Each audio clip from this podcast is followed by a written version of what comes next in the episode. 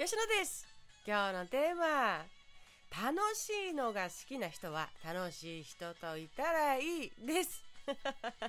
そりゃそうでしょうと突っ込まれそうなテーマなのですが大事なことなのによくよく分かっていないのが自分自身ということで聞いてほしいお話でございます。なんとなく人に合わせて生きているけれども本当の自分ってどんなんだろうね？ということに 悩んだことはないでしょうか？何でしょう？人に合わせられる分人に合わせられる分わけわからなくなる。みたいな。自分がね。自分を振り返ってみても勝ち気でもあり負けず嫌いでもあり正義感もある。助けたいし共感もしたいし頼まれたいし喋りたいし聞きたいし柔軟性もあり空気も読めるし協調性もある。がしかしドライな一面も持っているので冷たい印象にもなっているかもしれないみたいな。今日の結論はこれです。はい。全部当てはまるなら全部自分でしょう。が全部揃って均等ではないでしょう。ということです。重視している度合いに違いがある。何を一番重視しているのか一番求めているのがいわゆる本当のあなたらしさだと私は思う。です。昔ね私がああ楽しいないつも一緒にいたいなと思った A さんとえなんで？苦しい。なんで？なんで何も噛み合わないの？と思った B さんとの出来事を通してのお話です。自分ってなんとなくでも生きていけるけどはあ楽しいって思う関係性からも自分らしさってものを見つけられるんじゃないかと思います。楽しいこと好きな私がね楽しいこと好きな人といるとねお互いあまた会いたいってふと思うんですよ。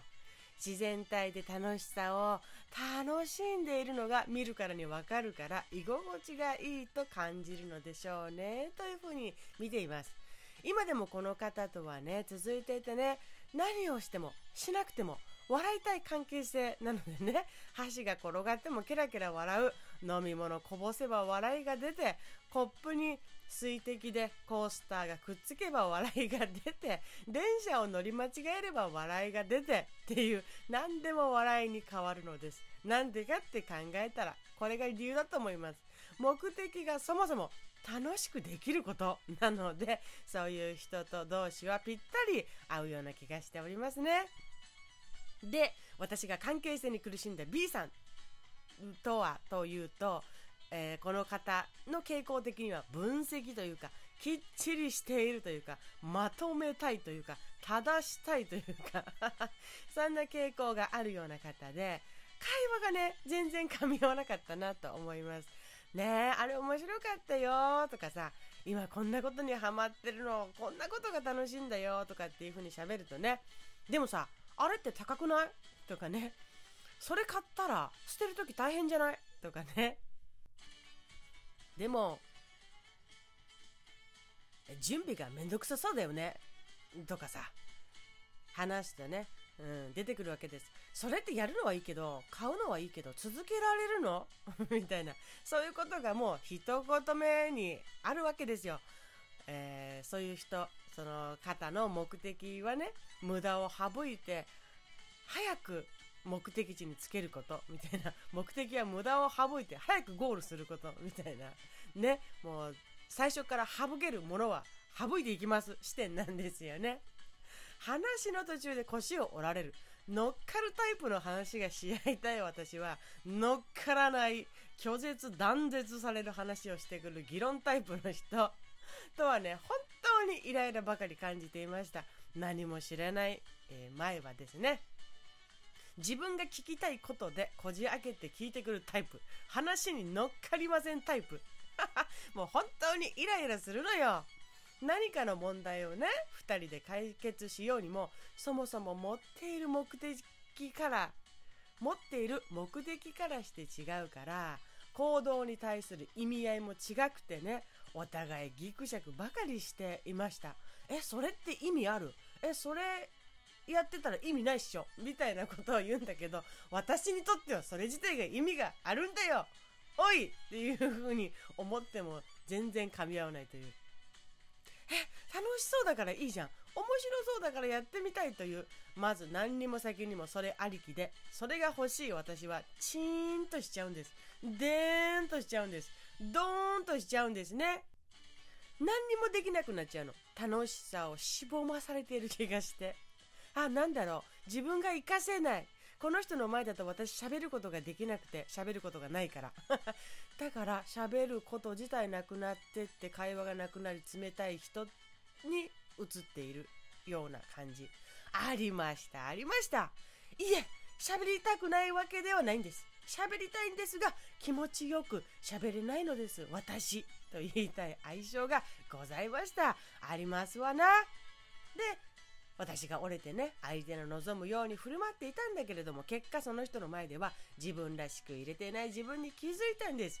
合わせるのってできてもさ私がこの人といたいって思えるかは別なんだなっていうふうにも学びました。あそうだから逆にね人間関係振り返ってみて思うこと自分らしくいさせてくれる人がいたら関係性って発展していくと思う。という吉野つぶやきでございます。振り返って学ぶことだし今後逆に生かしていけるポイントでもありますよね。先取り先取りで。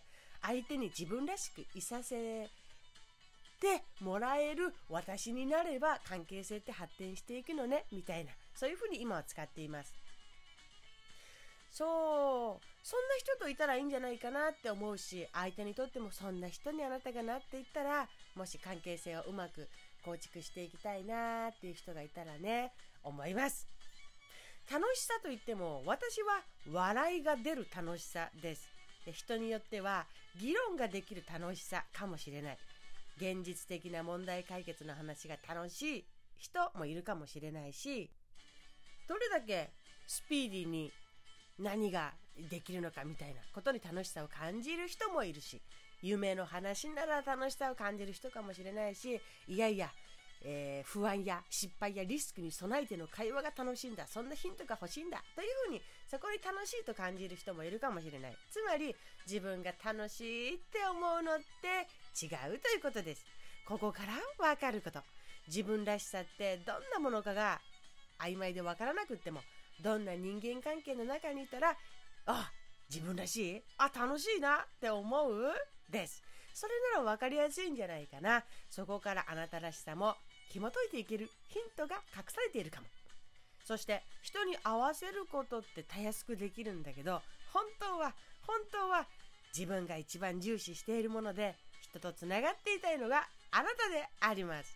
だから自分は一番これを大事にしているんだよって言えればいいしそんな場所に足をそんな場所に足を運んだらいいしわー最高って思ったらそれを表現していけばいいんだね。あなたがどんなことが好きな人か相手に伝わるから見ている人聞いている人にも伝わるからね。それでどんどん一緒にいたい人と入れるようになっていきますということでした。あなたが一番欲しいもので人とつながったらいいよ。臆せずというお話です。ではまた。